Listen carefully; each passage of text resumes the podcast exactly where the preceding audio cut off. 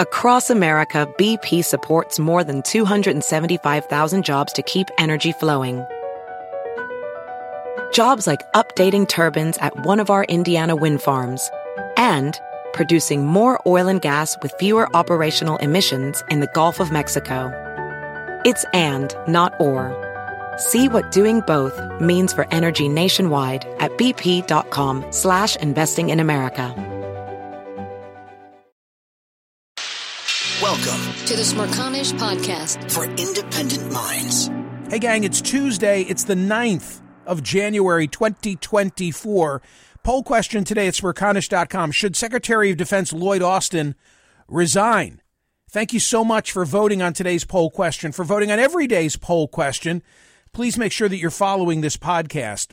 So, the Secretary of Defense remains hospitalized at Walter Reed. We wish him Godspeed with regard to his recovery. He was moved out of intensive care yesterday, meaning Monday. He remains in the hospital. It's unclear exactly what his condition might be. It's also unclear when he will be released. Criticism continues to mount over the lack of transparency on the part of the Department of Defense and the Defense Secretary relative to the lack of transparency, especially when the U.S. finds itself indirectly involved in two wars the Israeli war in Hamas against Gaza, uh, and of course, the Ukraine war against the invading Russian army. So, Politico, which has had pretty good coverage, I think, they initially broke this story. Lara Seligman from Politico, the Defense Department reporter, was on the program with me yesterday. Today, they've produced a timeline. Let me run through it in short order. This is the Smerconish Podcast from SiriusXM. Hey, the national sales event is on at your Toyota dealer, making now the perfect time to get a great deal on a dependable new SUV like an adventure ready RAV4 Available with all wheel drive, your new RAV4 is built for performance on any terrain, from the road to the trails, and with plenty of passenger and cargo space, plus available tech like wireless charging, you and your entire crew can stay connected. Or check out a stylish and comfortable Highlander with three spacious rows of seating for up to eight passengers and with available features like the panoramic moonroof you can sit back and enjoy the wide open views with your whole family. Plus, both RAV4s and Highlanders are available in hybrid models, so no matter your style, you can drive efficiently and save on gas. Visit your local Toyota dealer and check out amazing national sales event deals on RAVs, Highlanders, and more when you visit buyatoyota.com. Professional welder Shayna Ford used VR training developed by ForgeFX to hone her skills as a welder. The more time that you spend practicing it, that's what separates a good welder from a great welder. VR training can help students like Shayna repeatedly practice specific skills. Virtual reality definitely helps because the more muscle memory that you have, the smoother your weld is. Explore more stories like Shayna's at meta.com slash metaverse impact. Michael Smerconish program. Listen weekdays at 9 a.m. East on POTUS, SiriusXM channel 124, and anytime on the SiriusXM app. Today, they've produced a timeline. Let me run through it in short order. It begins on Friday, December 22nd. On that day, Austin has an elective medical procedure at Walter Reed. The Pentagon did not inform the White House or Deputy Defense Secretary Kathleen Hicks certain operational authorities are transferred to her. Not, exure, not sure exactly what that means. Saturday, December 23rd, he returns home after the procedure. So he's back at his house one day later, about a week later, Monday, January 1. So, New Year's Day, that evening, he experiences severe pain due to complications from the earlier procedure, and he's taken by ambulance back to Walter Reed. Okay? So he had a procedure on the 22nd. Unfortunately, on the first, he's got a complication. Now he's back in the hospital. The following day, January 2nd, his top staffers and press officials, including DoD spokesperson Major General Pat Ryder, Pentagon press chief Chris Meagher, and DoD chief of staff Kelly Magsamen, they learn that Austin is in the hospital. Hicks the deputy secretary is vacationing in Puerto Rico. She's told that she'll be assuming some of Austin's duties but she's not told that he's in the hospital. Staff for Austin and Hicks, along with the joint staff, are informed of the transfer through regular email notification procedures.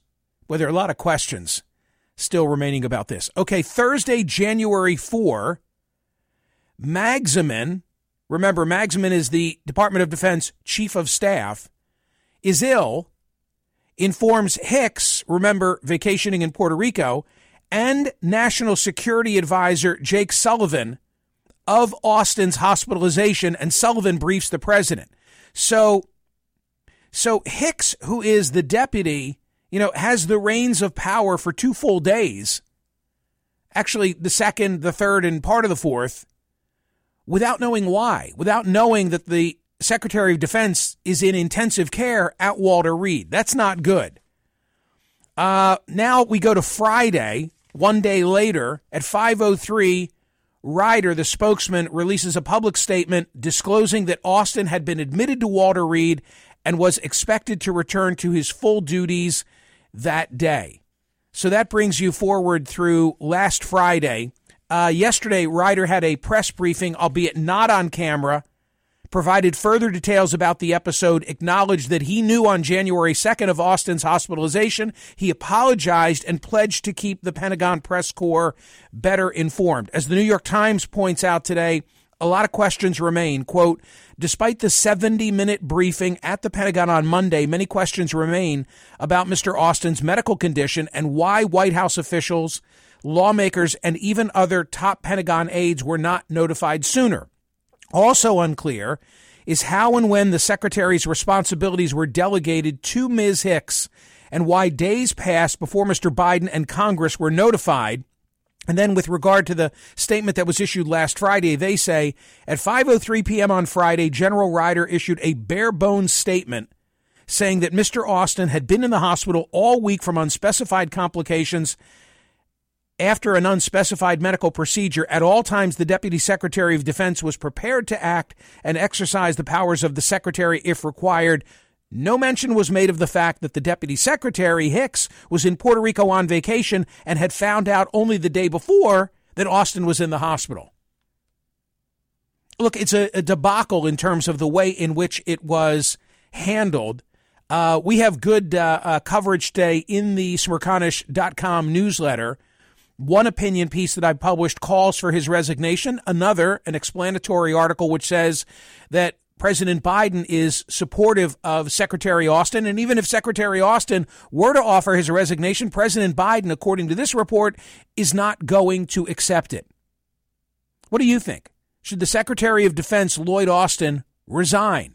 Go vote at smerconish.com. Follow the podcast while you're there, and perhaps you'll even leave a review. Thank you for that. The Smerconish Podcast for independent minds. Listen to Michael Smerconish live weekdays from 9 a.m. to noon East on Sirius XM's POTUS Channel 124 or anytime on the SXM app. Connect with Michael on Facebook, Twitter, YouTube, and at smerconish.com.